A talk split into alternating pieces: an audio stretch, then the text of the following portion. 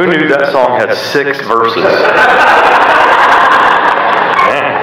I think some of our songs have gotten longer over the years. Have you noticed that? Maybe from the old book, I don't know. It's like some of the some of our some of our songs have grown a verse or two, uh, which is okay. They're good verses.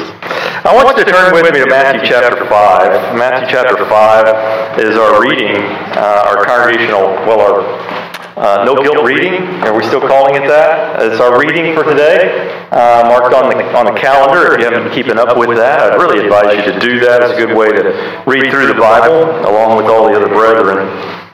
Thanks to Nathan, there's perks to being a boyfriend or uh, of uh, of the daughter of the guy who makes the uh, the duty list. Gets to gets to lead singing before that six week period comes out or the new duty list. And uh, uh, I don't know if you know them, David, and I know David better than I do his wife, Kaylee. Is it Kaylee? Am I right, David? Where are you at? Uh, you guys are moving to where again? Uh, Fort Stockton area. And David's going to start preaching over there. He's been a, a pretty uh, long time visitor, several months anyway. And uh, we're going to, he would be a member here if it weren't for the fact that he was having to go preach. And you know, these things always get in our way. We're really glad for you, though, brother, and your family, and pray all the best for you guys. Uh, and we're here for you if you need us. Jesus in Matthew chapter 5 offers a fulfillment to some great attributes like no other place that we read of in the Bible. We can find each one of these things individually at different points of his continued ministry, but not in one lump sum the way that we have here at the beginning of Matthew chapter 5. He's saying that those who enter into these attributes will find great blessings for themselves. And uh, though Matthew 5 and the Sermon on the Mount in general talks much more than just about these things at the beginning, I thought we'd just focus on these things for a devotional invitation this evening together. I want you to notice how great the blessings are, but also understand that there is a avenue to each of these blessings that he describes before each of the blessings. And I'd like for us to read this text and just notice this and then draw some conclusions from it. A couple of conclu- conclusions before we end our, our gathering tonight. He opens his mouth in verse 1 and he teaches them, saying, Blessed are the poor, for theirs is the, the poor in spirit, for theirs is the kingdom of heaven. Blessed are those who mourn, for they shall be comforted. Blessed are the meek, for they shall be, uh, for they shall inherit the earth. Blessed are those who hunger and thirst for righteousness, for they shall be satisfied.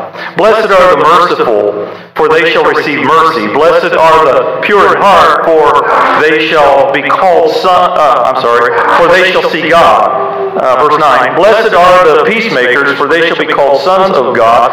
Blessed are those who are persecuted for righteousness' sake, for theirs is the kingdom of heaven. Blessed are you. Now take notice of all the yous coming uh, in the text. Blessed are you when others revile you and persecute you and utter all kinds of evil against you falsely on my account. Rejoice and be glad, for your reward is great in heaven.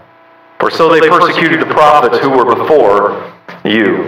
What a neat way to end all of these great things that he's talking about in this text. It's certainly not on accident. Anything Jesus had to say is not on accident.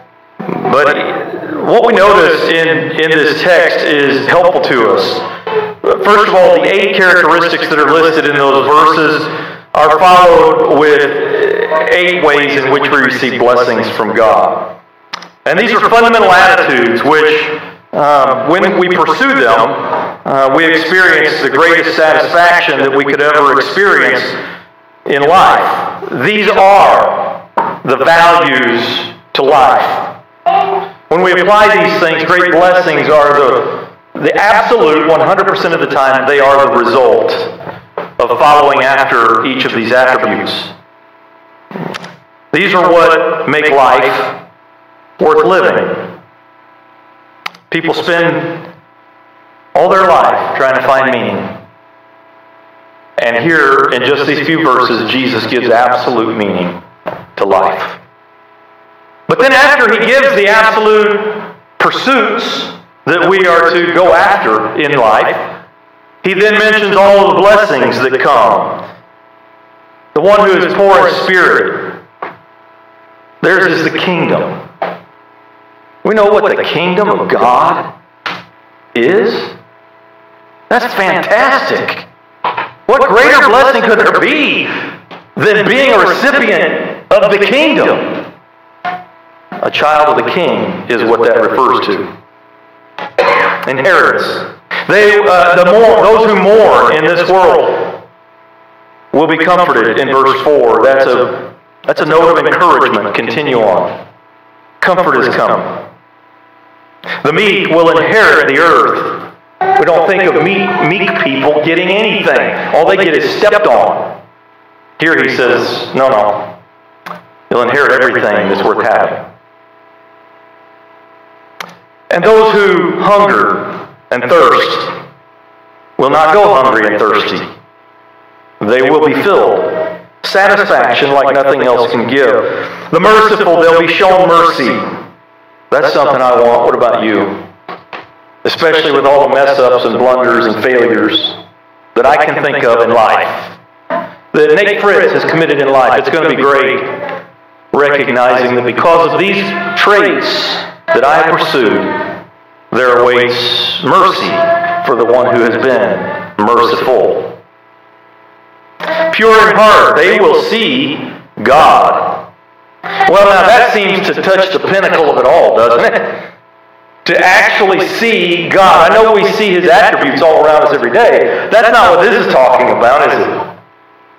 We'll see the very face of God. That same one that Moses was not allowed to see because of the great glory. And if he had seen it, surely he would have died. So God showed him his backside, so to speak. We'll get to see God. Uh, he goes on talking about being called sons of God. And that comes from looking more and more like him every day as we grow in his family. But then he goes on to talk about those who will be persecuted, which tells us that there is a price to pay. Uh, this, uh, this whole list here, uh, these, these things, if we pursue them, the traits, if we pursue these traits, uh, the end result of doing that will be what we read of down in uh, what verses 11, 11 and 12.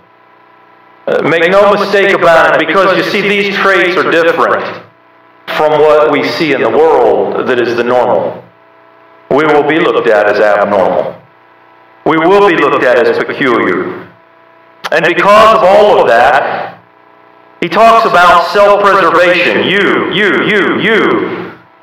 And great is your reward. Even tonight, when we look at these things, we, we recognize it's a lifetime of pursuit, isn't it?